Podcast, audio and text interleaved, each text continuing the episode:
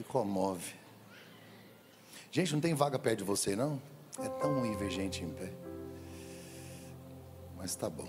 Eu não vou demorar, não. Até para o pessoal não ficar muito tempo em pé. João 19, 28. Mais tarde, sabendo então que tudo estava concluído, para que a Escritura se cumprisse, Jesus disse: Tenho sede. Estava ali uma vasilha cheia de vinagre.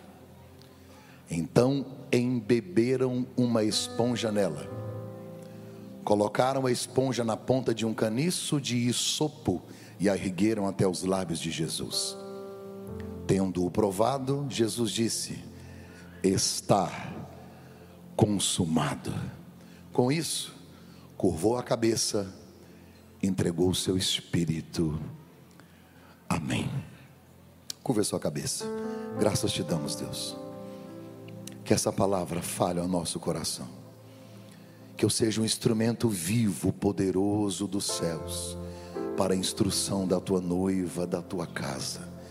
Usa-me conforme a tua vontade, para a glória do Senhor, em nome de Jesus. Amém. A maior declaração de amor da história não foi feita com ouro nem com prata. A maior declaração de amor da história não foi feita com um anel de brilhante, de joelhos em frente à Torre Eiffel, em Paris. A maior declaração de amor não foi feita num jardim florido nos Alpes suíços. A maior declaração de amor da história não foi feita com flores, não foi feito com joias. A maior declaração de amor não foi feita por um homem a uma mulher. A maior declaração de amor foi feita com suor, sangue e lágrimas. A maior declaração de amor não foi num jardim com flores, foi no jardim com tumbas. A maior declaração de amor não foi nos Alpes suíços, foi numa montanha pequena, insignificante, estranha, feia, tão feia que parece uma caveira, daí no grego caveira calvário tão ridícula que hoje, no lugar do Calvário, é uma rodoviária com ônibus velhos de muçulmanos. um lugar ignorado pela maioria das religiões existentes. Nesse lugar fatídico, nesse lugar estranho, fora feita a maior declaração de amor de toda a história. Um homem de braços abertos, sangrando, rasgado, porque Jesus é o nervo exposto de Deus na cruz, é o amor sofredor, o amor tudo sofre, e ali ele está sofrendo, porque amor não é teoria, amor é prática. Não está escrito na Bíblia em nenhum lugar, eu amo vocês.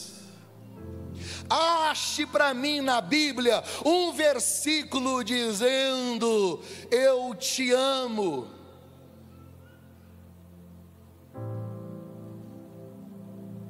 Agora, quando eu olho a cruz, quando eu olho o sacrifício, quando eu olho o Deus encarnado, o Cristo, o Cordeiro de Deus vivo, crucificado, o Cordeiro mudo, é como se Deus gritasse: Eu amo vocês.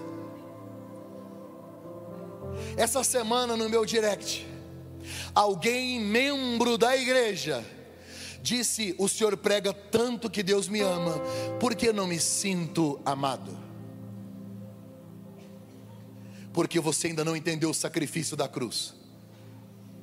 Porque se um homem rasgado, se um homem morto no seu lugar, quase todo picado, sangrando, desfigurado, Se isso não é uma declaração de amor, o que mais você quer? O problema é que nós deturpamos o amor. Eu amo cachorro, eu amo gato, eu amo comida, eu amo pamonha, eu amo piqui, eu amo viajar. Sexo agora é amor, é fazer amor. Nós deturpamos, romantizamos o amor, e amor é sacrifício, amor é luta, amor é suor, amor é dor, amor é sangue. A Bíblia diz que o amor é forte como a morte.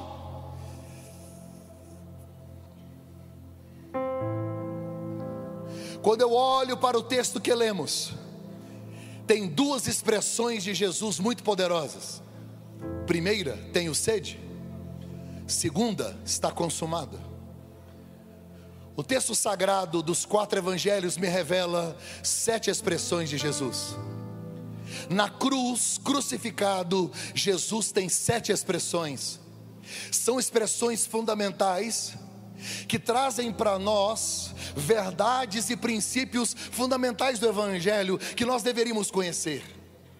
Mas hoje eu quero me deter na, na penúltima expressão dele, que é estar consumado. Mas antes de entrar no termo está consumado propriamente dito, me deixe voltar na história, te contar um pouquinho do que aconteceu antes da cruz, só para nós refrescarmos a memória. Nesse dia de ceia, quero pregar uma mensagem que não é popular mais, que não faz mais sentido. Uma mensagem que já nós não queremos ouvi-la mais, porque é uma mensagem que me traz reflexão e não explosão. É uma mensagem que me faz introspectar e não explodir. É uma mensagem que me faz olhar para a cruz e não para o trono. Uma mensagem que faz olhar para mim e não para o outro. Acompanhe comigo, redobre a sua atenção e abra os olhos. A Bíblia diz que Jesus, montado num jumento, está em cima do Monte das Oliveiras e ele vai entrar em Jerusalém. A Bíblia chama de a entrada triunfal. Algumas pessoas que foram traduzir a Bíblia colocaram lá como um título, não está nos originais, mas colocaram lá a entrada triunfal de Jesus. Uma multidão está em Jerusalém esperando o Jesus revolucionário o Jesus que vai assumir o trono e libertar Israel do jugo de Roma. A Bíblia diz que Jesus vai entrando no jumentinho e aí as pessoas vão na frente gritando: Hosana, bendito aquele que vem. Eles glorificam a Jesus, eles celebram a Jesus. Só que essa mesma multidão, no outro dia, vai gritar: Crucificam!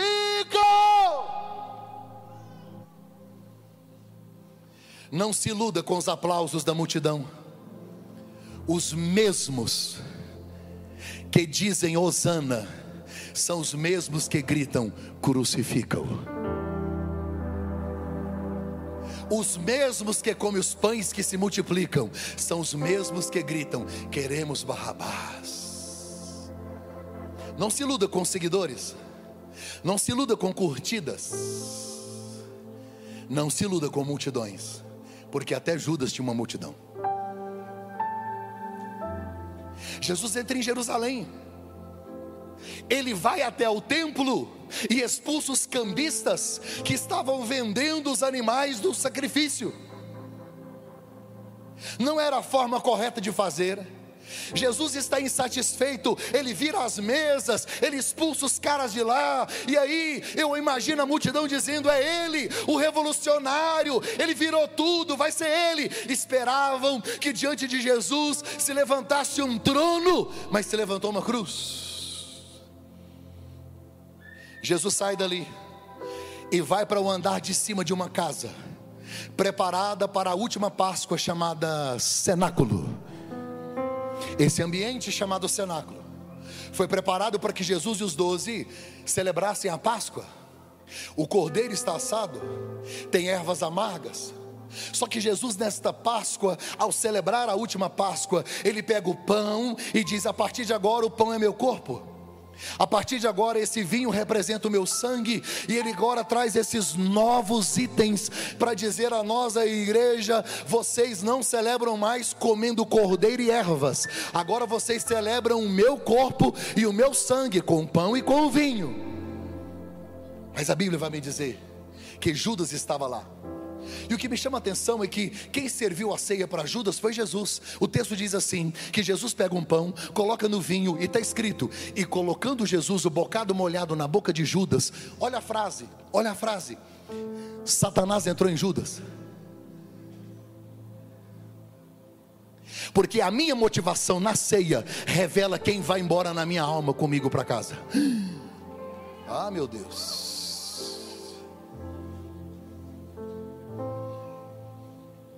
Judas saiu. Judas deixou Jesus e os onze.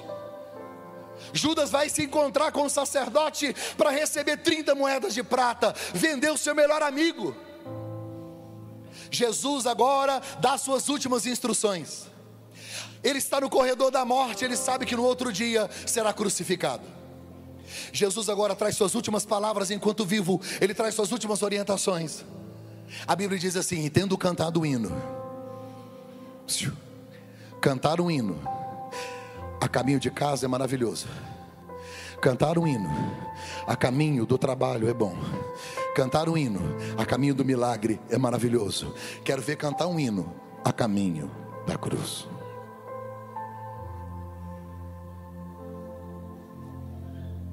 Jesus sai de Jerusalém e vai para um lugar que comumente ele escolhia sempre para orar.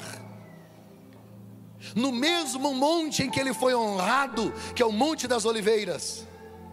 Lá em cima tem um cantinho com oliveiras milenares chamado Getsemane. Na palavra original grega, Getsemane é prensa de oliva, aonde a azeitona é amassada numa pedra redonda e sai o azeite. Jesus, a oliveira verdadeira, vai ser prensada, amassada, moída. Ei, Jesus não tem nem apóstolos para orar com ele. Alguns estão dormindo outros estão afastados. Ele diz: Vocês não têm, não conseguem velar comigo uma hora. A minha alma está angustiada até a morte. Jesus vai dar um brado aos céus. Pai, passa de mim esse cálice. A angústia é tão grande que Lucas, que é médico, o evangelista Lucas, ele vai escrever, e ele vai falar de algo que raramente acontece no organismo humano. A pressão é tão grande, a dor emocional, a pressão psicológica é tão grande, tão grande, que os poros de Jesus começam, começam a se dilatar.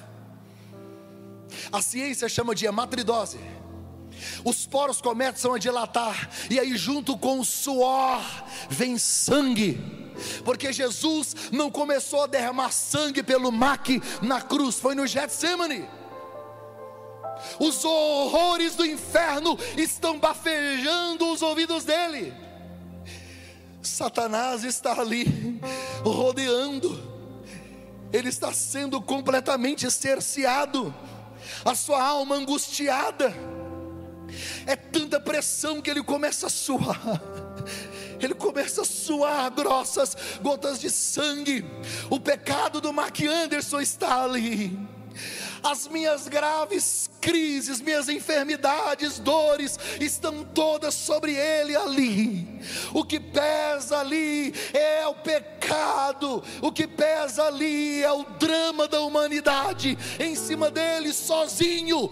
Pai! Pai, Pai, passa de mim esse cálice. Passar o cálice não é livrar da cruz, passar o cálice não é livrar da morte.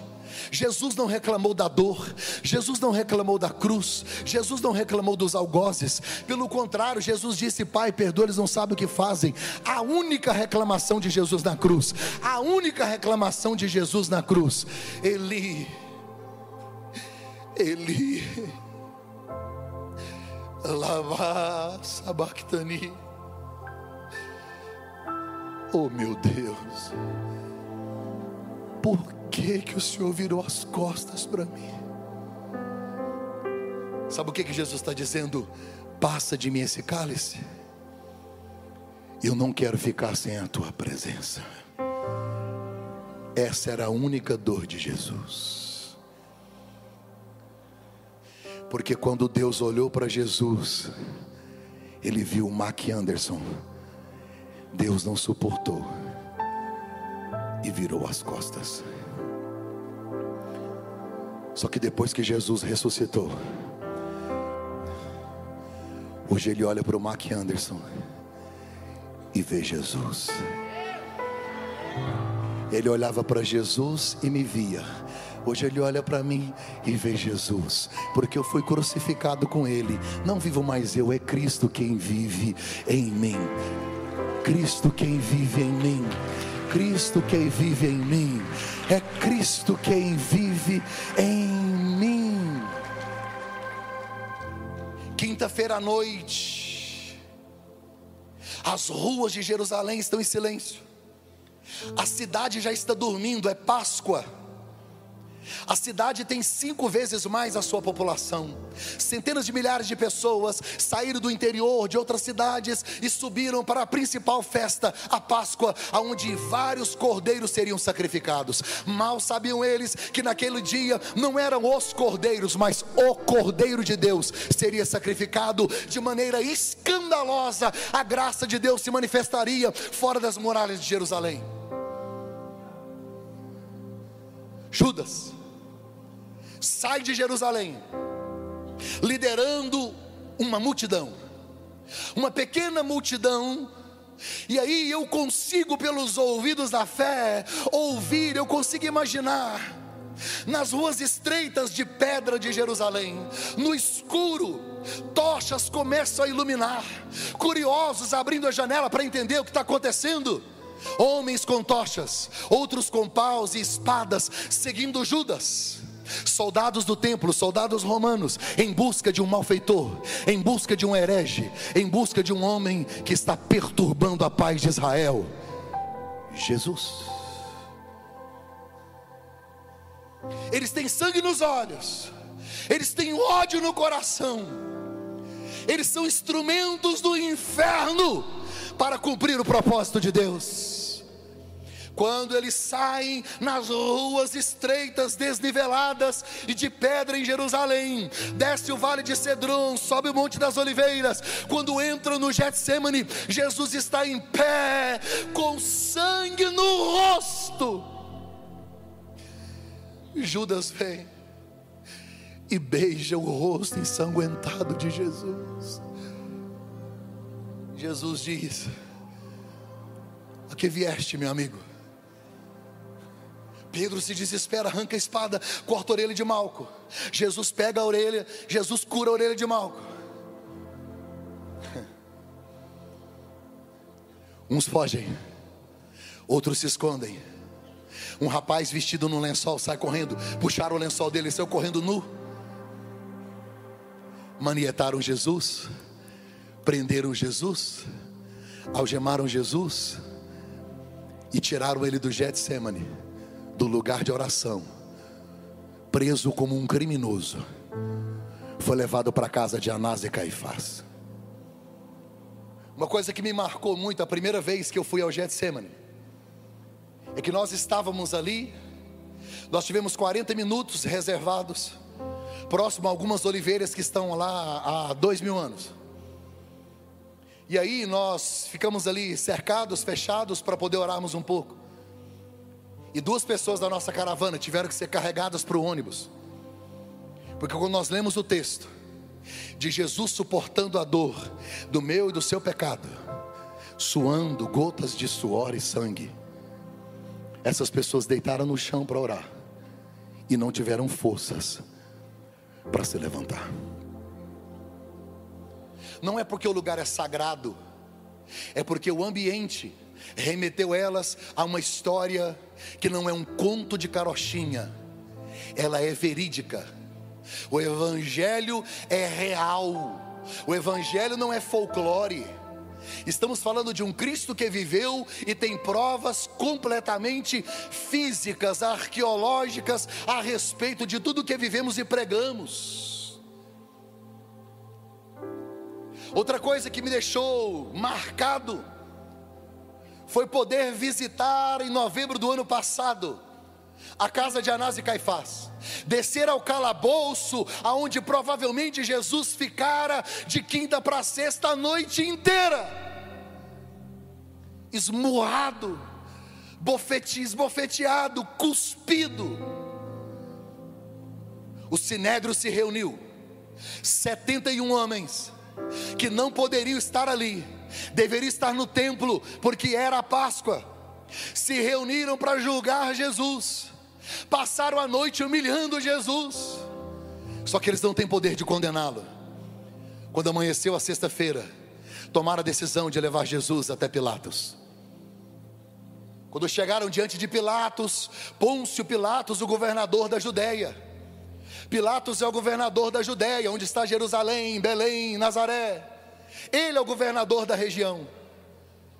Levaram falsas testemunhas quando trouxeram falsas testemunhas, Pilatos disse: Qual é a acusação deste homem? Pilatos percebeu, e o texto sagrado vai dizer: Pilatos percebeu que eles trouxeram Jesus por inveja. Pilatos disse: Eu não tenho o que fazer com ele. Pilatos então descobre que o rei do outro região, da outra província, estava lá o rei não da, da Judéia, mas o rei da Galileia, Herodes, estava em Jerusalém por causa da Páscoa. Ele disse: Mas se Jesus mora lá em Cafarnaum, que é lá na Galileia, manda ele para Herodes. Herodes resolve. Pilatos envia Jesus a Herodes. Herodes recebe Jesus e faz um monte de pergunta, pergunta, pergunta, pergunta. Jesus fica em silêncio. Herodes diz: Você não vai falar nada. Olha quantas acusações, você não vai dizer nada. Mas eu aprendo com Jesus que a melhor resposta para os acusadores é o silêncio. A melhor resposta para um tolo é o silêncio. Herodes diz: faz um milagre. Jesus não fala nada, não faz nada. Herodes devolve Jesus para Pilatos, porque a responsabilidade é de Pilatos. Quando Pilatos recebe Jesus, a esposa dele vem até ele e diz: Eu sonhei com ele. E no meu sonho, alguém me dizia: Não se envolva com ele, porque ele é justo. Pilatos não sabe o que fazer. Tem uma multidão lá fora, irrequieta, esbaforida, apavorada, nervosa, quer ver sangue. Pilatos precisa acalmar o povo. Ele vai na lei dos judeus e descobre que na Páscoa tem que liberar um preso. Ele chama seus assessores e pergunta qual é o preso mais famoso que tem aí. Eles disseram aqui do lado, a 500 metros, está preso aqui, ó, lá no petróleo, Barrabás. Pilatos vai de frente à multidão e diz: Preciso liberar um preso. E eu queria oferecer para liberar Barrabás. Quem vocês querem que libere? Barrabás ou Jesus? A multidão gritou: Barrabás. O que vocês querem que faça com Jesus? Crucifiquem-o. Quem vocês querem que libere? Barrabás. Quem vocês querem que crucifique? Jesus. O que vocês querem que faça com Cristo? Crucifique-o. Eu fico imaginando Barrabás lá na cadeia. Ele está a 500 metros, ele não consegue ouvir Pilatos, ele só ouve a multidão. Ele está lá e ouve assim, ó, a multidão: Barrabás, crucifica-o. Que é só isso que ele ouve, né? Ele só ouve a resposta. Você concorda comigo? Quem vocês querem que solte? Essa parte ele não ouviu. Ele ouviu o povo dizendo: Barrabás. O que vocês querem que eu faça com Jesus? Essa parte ele não ouviu. Porque é um homem só falando, ele não ouviu, ele está a 500 metros. Aí ele ouve a multidão falar: crucifico. Quando Barrabás pensou, acabou. Morri, sou um salteador, sou malfeitor, mereço. Eu sabia, era a cruz, esse é o meu final. Mal sabia ele que não merecedor, desgraçado, condenado, jurado de morte, alguém morreria em seu lugar. Quando eu, Mac Anderson, estava chafurdado numa lama de pecado, morto nos meus delitos e pecados, completamente descartado, completamente completamente abandonado, sem nenhuma expectativa de vida eterna, completamente. Deixa eu te falar uma coisa. Quando eu achei que era o fim, alguém disse: Não, Mac, descansa o teu coração, descansa. Tragada foi a morte na vitória. Onde está o aguilhão, a tua vitória? Onde está a morte, a tua vitória? Ele morreu no meu lugar. Eu não merecia, não é por mérito, é pela graça. Ele morreu no meu lugar, nenhuma condenação há mais para aqueles que estão em Cristo Jesus. A cruz está vazia e o seu coração está cheio, está consumado, já foi pago. Você é livre em Cristo Jesus. Escute. A Bíblia diz A Bíblia diz que quando soltaram Barrabás, Pilatos já não tinha mais o que fazer com Jesus. Me encare aqui. Era só mandar para a cruz. Mas não. Pilatos queria agradar a multidão. Pilatos queria fazer um espetáculo. Pilatos chama os algozes. Pilatos chama os soldados romanos e diz: leve-o à fortaleza de Antônia e açoitem ele. Todas as vezes que a Bíblia fala de açoites, a Bíblia fala de quarentena. São 40 açoites menos um, 39. Esse é o mínimo que alguém recebia de açoite.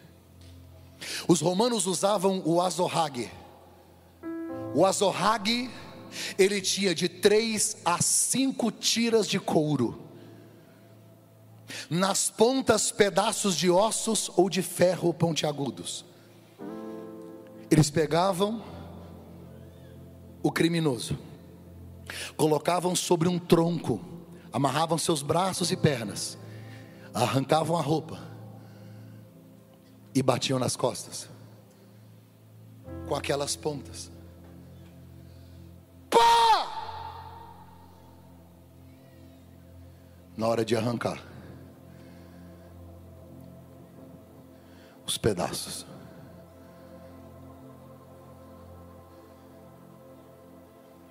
Trinta e nove vezes.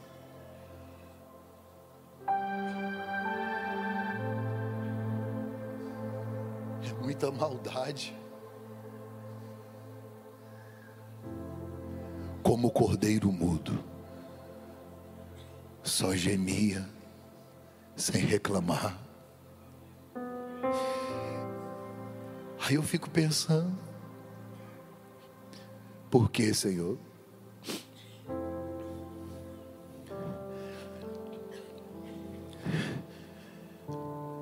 Quando tiraram ele de lá, eu fico imaginando o rosto dele desfigurado, as costas rasgadas, sangue escorrendo.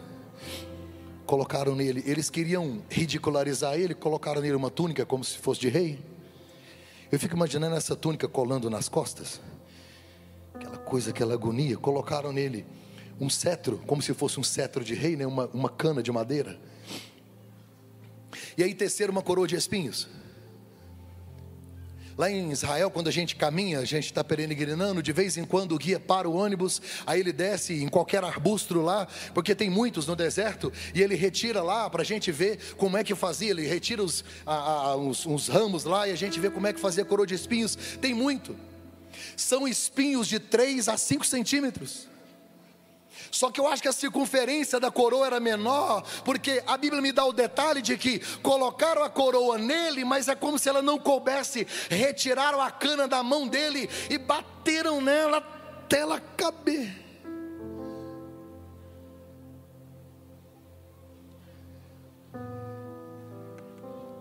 Ele está sem comer e sem beber desde quinta noite. Isso já é sexta, oito da manhã.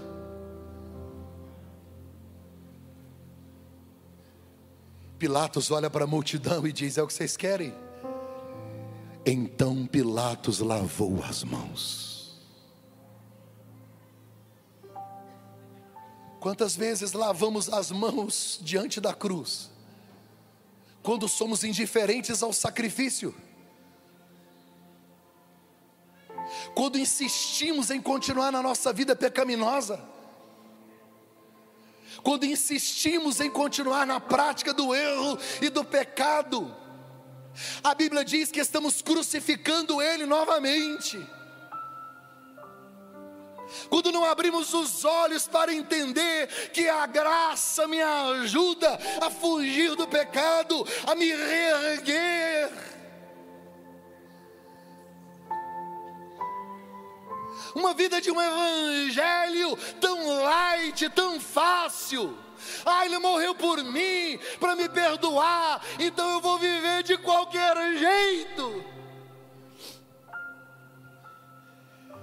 Eu tenho vergonha de pecar e eu peco todos os dias, ou em pensamento, ou em ações. Eu sei que eu erro, mas eu não consigo viver na prática do pecado quando eu lembro do que ele sofreu por mim. Eu não consigo lavar as mãos. Lavar as mãos fala de indiferença. Isso é sexta de manhã, lembrando que na quinta à noite Jesus lavou os pés. Jesus lava os pés, Pilatos lava as mãos. Porque o inverso do amor é a indiferença. Humilharam Jesus, cuspiram, zombaram. Pilatos dá a sentença: cruz. A multidão celebra isso. Crucificam. Pegaram a parte horizontal da cruz, colocaram em suas costas e ele saiu por onde conhecemos hoje como Via Dolorosa. É uma rua estreita e íngreme. As pedras não são niveladas. Muitas cãibras, sede, fome o que está pesando não é a madeira, o que está pesando é o meu pecado. Rastro de sangue vai ficando. Lá vai o Rei dos Reis e Senhor dos Senhores. Lá vai Jesus. A Bíblia diz que saindo da cidade, os soldados percebendo que ele não ia suportar, chamaram Simão Sirineu, ajude-o. Isso é sexta, porque na quinta o Simão Pedro negou Jesus. Quando um Simão te abandona, Deus levanta outro Simão para te ajudar a continuar. A Bíblia diz que Simão leva. Quando chega lá no Gólgota, um monte insignificante, colocam Jesus, ligam as hastes. Pregos de 12 centímetros nos mãos, um prego segurando os dois pés seu corpo está sobre si, o pulmão está pressionado, seus órgãos começam a adoecer. Isso era nove da manhã, gente. Quando foi meio-dia, houve trevas. Porque no dia que Jesus nasceu, teve luz à meia-noite, mas no dia que ele morreu, teve trevas ao meio-dia. É como se Deus tivesse virado as costas para não ver. Foi a pior cena da história. Nem Deus quis olhar, nem Deus quis ver. Ele está lá. Como é possível um instrumento de morte gerar vida? Como é possível instrumento de condenação trazer justificação? Como é possível instrumento de maldição trazer bênção? Como é possível instrumento de fraqueza gerar força? Como é possível um instrumento de separação trazer reconciliação? Aí você olha para Jesus na cruz e se cumpre Isaías 53, ele tomou sobre si as suas enfermidades ele levou sobre si as suas dores. Que dores? Todas as dores de depressão, de ansiedade, de traumas, de problemas, de crises. Está lá, está lá, entende? Ele não levou algumas, ele levou todas, pelo amor de Deus, isso é Bíblia, ele levou todas. Ele levou todas as nossas dores. Nós o reputávamos por aflito, ferido de Deus e oprimido, mas ele foi ferido por causa das minhas transgressões. Ele foi moído por causa das minhas iniquidades. O castigo que me traz a paz estava sobre ele pelas suas pisaduras. Nós fomos sarados. Nós andávamos desgarrados como ovelhas, cada um se desviava pelo seu caminho, mas o Senhor fez cair sobre ele a iniquidade de todos nós. Ele foi oprimido, foi afligido, mas não abriu sua boca como cordeiro mudo. Foi levado ao matadouro e como ovelha muda perante os seus tosqueadores. Ele não abriu a sua boca. Ele estava tão desesperado que ele disse: Eu estou com sede. Gente, não deram água para ele desde quinta-feira. Entende que é uma sequência de maldade. E não deram de novo, pegaram um vinagre, um fel, e colocaram na boca dele. Quando ele experimentou, ele nem quis que ele jogou fora, ele não quer isso. Aí ele dá um grito: Está consumado. E aqui eu caminho para o final, olha para cá. Por que, que é importante essa frase? Porque é uma expressão grega utilizada por Jesus que é uma palavra só no grego: te, te, lestai. Você diz isso comigo? Vamos lá, um, dois, três. Te, telestai. Tudo bem que eu entendo, e aí se a gente for olhar na raiz, é, está terminado, executado, finalizado, está pago, tudo bem, mas ele poderia utilizar qualquer outra palavra em grego, por que ele usou tetelestai? Por que, pastor? Tem uma razão? Tem. Não é aleatório é intencional. Jesus usou a palavra certa. Não é a primeira palavra que veio, foi intencional, já estava programado para ele usar essa palavra. Por quê? Porque quem estava lá entendeu. Porque naquela cultura, cinco classes sociais apenas utilizavam essa palavra. Primeiro, os servos. Todas as vezes que um senhor dava uma ordem para um servo, que ele cumpria a missão, ele voltava e dizia: Cumpri, está pronto, tetelestai.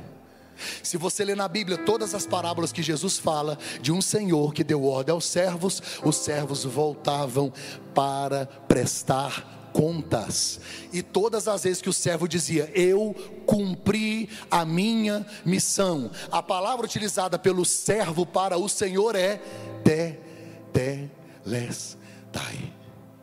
Jesus, como servo, está dizendo ao Senhor: cumpri. Porque se tem um na Bíblia que é servo, é ele. Não veio para ser servido, veio para servir. Filipenses capítulo 2, verso 6. Sendo ele Deus, não teve por usurpação ser igual a Deus, mas esvaziou-se de si mesmo, tomando a forma de servo. Segunda classe. Os artistas esta é uma palavra grega. Os artistas gregos pintavam sua obra de arte. Quando a obra de arte estava pronta, concluída, eles davam dois passos, três passos, olhavam para aquela obra de arte maravilhosa e dizia: "Terminei. Concluí. Perfeita, sem defeito, sublime, maravilhosa.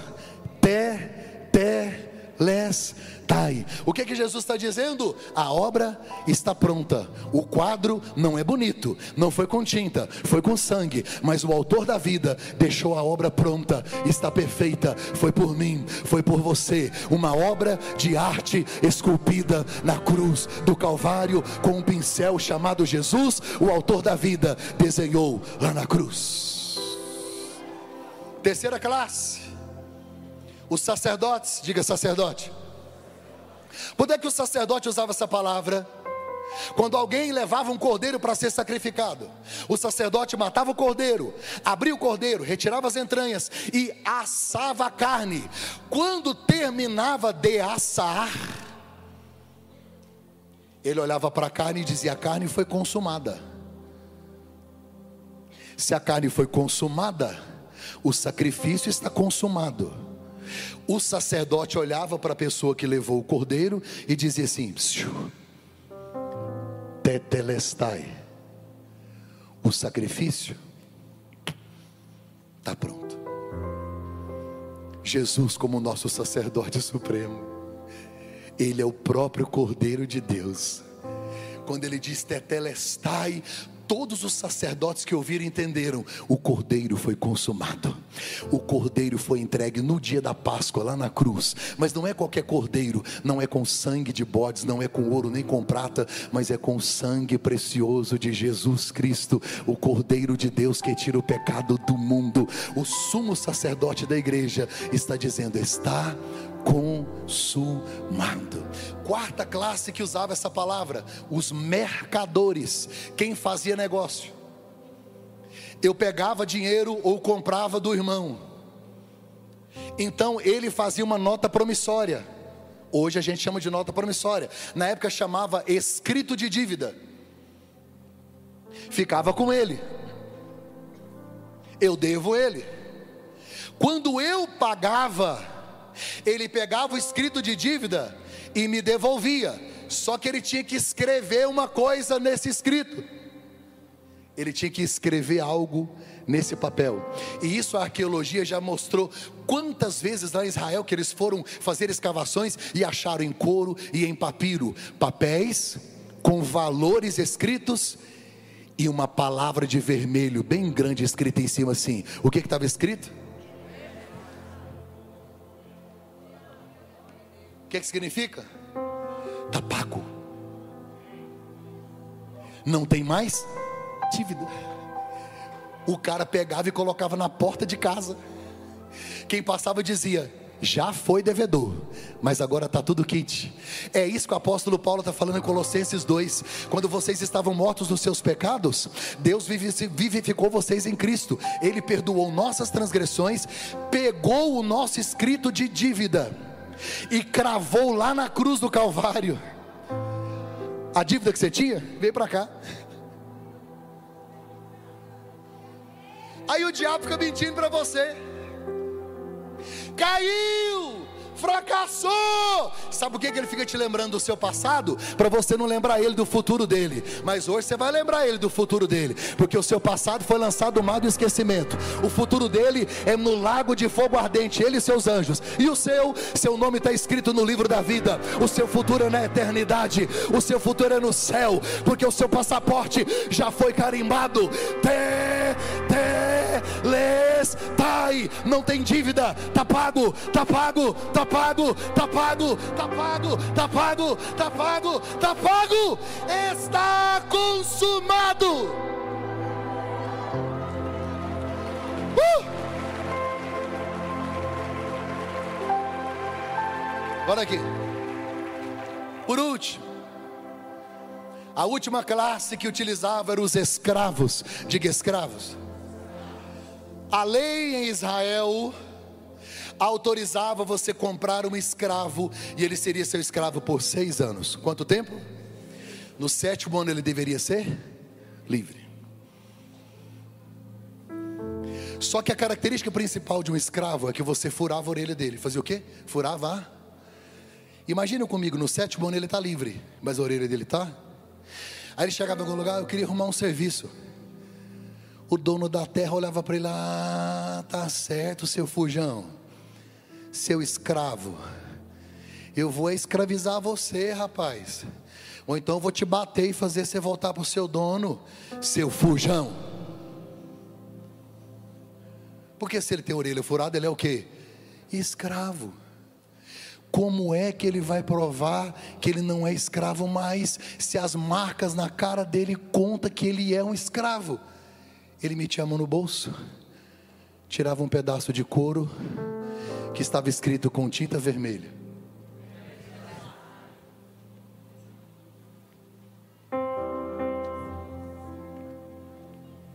Alguém olhava para ele, sabe o que, que o escravo dizia? Eu sei que você está vendo as marcas do velho homem, mas a partir disso aqui, nasceu um novo homem. Você está olhando para o meu passado, aqui está o meu futuro. Você está olhando para o que eu vivi, eu quero que você olhe para o que eu vou viver. Você está olhando lá para trás de onde eu vim, as coisas velhas se passaram, eis que tudo se fez novo. Sabe o que eu gosto na Bíblia Sagrada? É que a Bíblia diz em Gálatas 2,20: Eu fui crucificado com Cristo, eu fui crucificado com Cristo. Todos nós estávamos na cruz com Ele, por isso, não vivo mais eu não vivo mais eu? Porque eu fui crucificado com Cristo. Coloca essa cruz aqui em cima para mim. Pode deixar.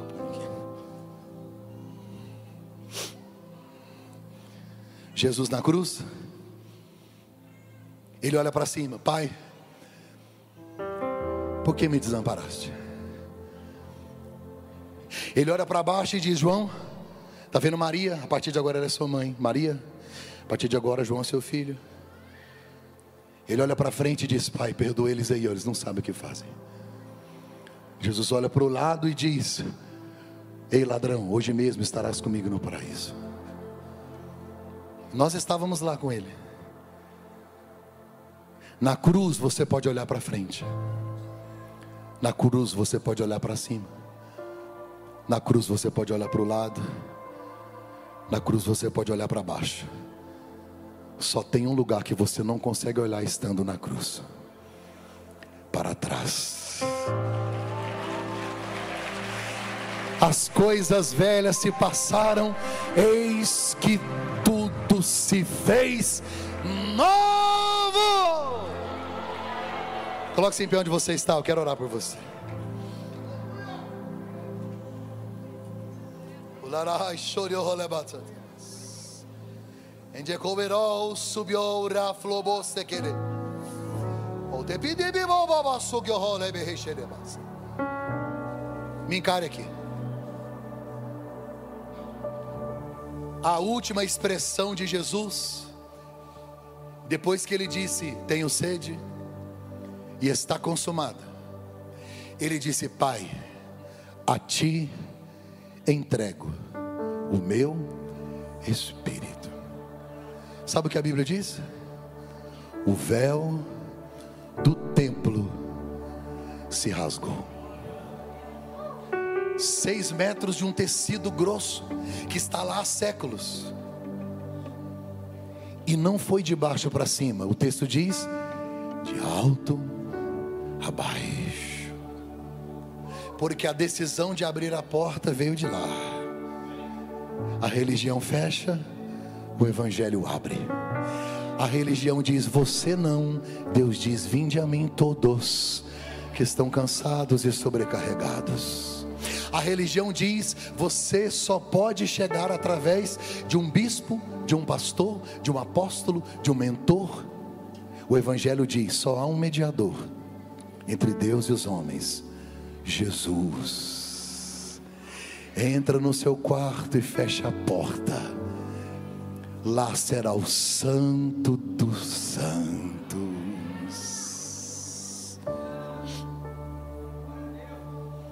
Sabe? Não é só a cruz vazia que nos garante o consumado. Mas é que em Marcos 16 as mulheres foram ao sepulcro. E tinha um homem parecendo um jardineiro elas disseram, ô jardineiro, vocês souberam, sabe onde é que colocaram o corpo dele aqui? Ele disse: Não vos assusteis. Vocês estão buscando a Jesus o Nazareno que foi crucificado? Por que, que vocês estão procurando aqui no lugar de mortos quem está vivo? Ele não está aqui, porque ele já ressuscitou.